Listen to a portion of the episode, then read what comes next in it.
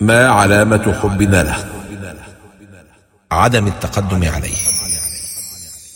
كالنور في جنح الظلام جاء الحبيب إلى الأنام هديا يضيء دروبهم وكأنه بدر السماء.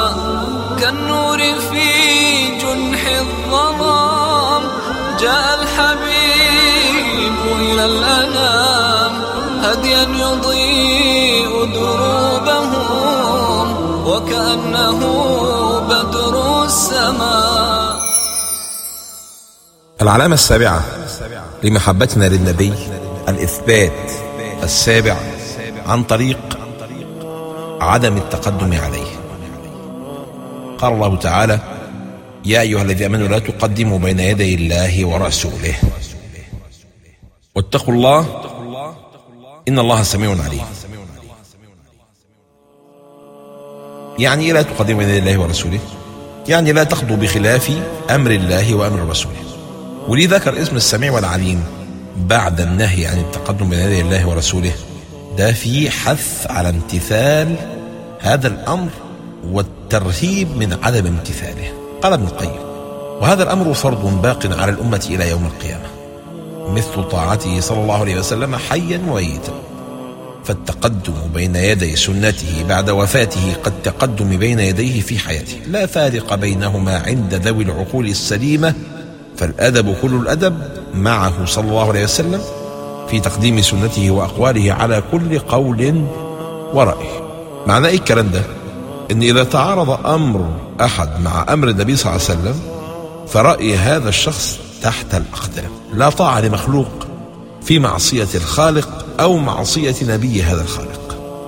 المتبرج آكل الربا الظالم المعتدي المتحاكم إلى غير شرع الله. كل هؤلاء جناه قدموا أهواءهم وشهواتهم على أمر الله ورسوله. وإذا كان الله قد نهانا عن رفع الصوت فوق صوت النبي صلى الله عليه وسلم وعدم الجهل له بالقول مخافة حبوط العمل فكذلك رفع الأصوات عند قبره في حكم رفع الصوت عنده في حياته لأن حرمة النبي صلى الله عليه وسلم حيا كحرمته ميتا. طيب رفع الصوت دوت هل هو باللسان بس؟ لا. بالأحوال بالأفعال بتقديم أمر غيره على أمره. ولهذا في قراءة أخرى لا تقدموا بين يدي الله ورسوله. من التقدم. أي لا تسبقوا رسول الله. المطلوب أن نسير خلف النبي نتبع النبي في حياته وبعد موته اقتداء واتباعا. ومن أشرف وأكرم وأغلى وأعلى وأسمى من رسول الله صلى الله عليه وسلم حتى نقدم أمره على أمر النبي صلى الله عليه وسلم. اسمع الإمام الشافعي فهم الآية دي إزاي قال الحميدي كنا عند الشافعي يوما فأتاه رجل سأله في مسألة. فقال له الإمام الشافعي قضى فيها رسول الله كذا وكذا. فقال رجل للشافعي ما تقول أنت؟ قال سبحان الله أتراني في كنيسة؟ أتراني في بيعة؟ أتراني على وسط زنارا لباس النصارى؟ أقول لك قضى فيها رسول الله صلى الله عليه وسلم وأنت تقول ما تقول أنت؟ وقال الربيع ابن سليمان صاحب الإمام الشافعي سمعت الشافعية وقد روى حديثا فقال له بعض من حضر تأخذ بهذا؟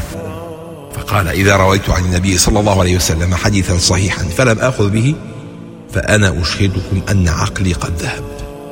واعلم أن كلام النبي صلى الله عليه وسلم المأثور عنه بعد موته في الرفعة والمقام مثل كلامه المسموع منه حيا يعني أنت إذا واحد قرأ عليك حديث أكد النبي صلى الله عليه وسلم كان قدامك وبيكلمك ويلزمك ذلك في مجلسك.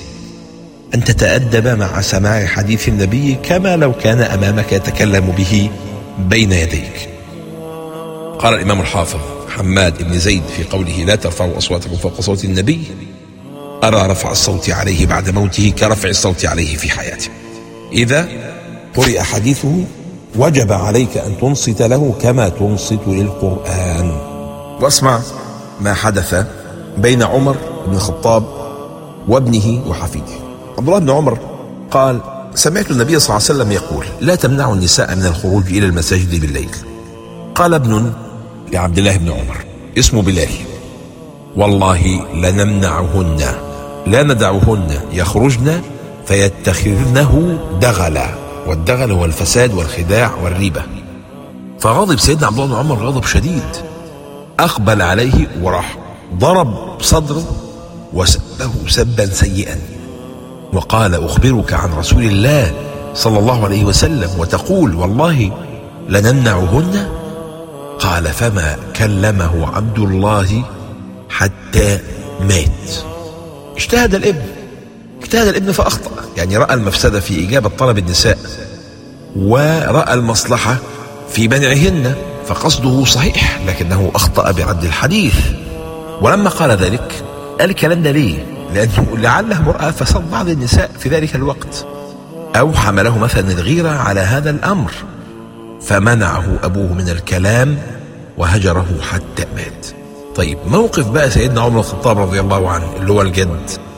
انت عندك بلال وابوه عبد الله بن عمر وجده عمر بن الخطاب. سيدنا عمر كان موقفه مخالف لموقف الحفيد. روى ابن عمر أن امرأة لعمر بن الخطاب رضي الله عنه كانت تشهد صلاة الصبح والعشاء في الجماعة في المسجد. فقيل لها لم تخرجين؟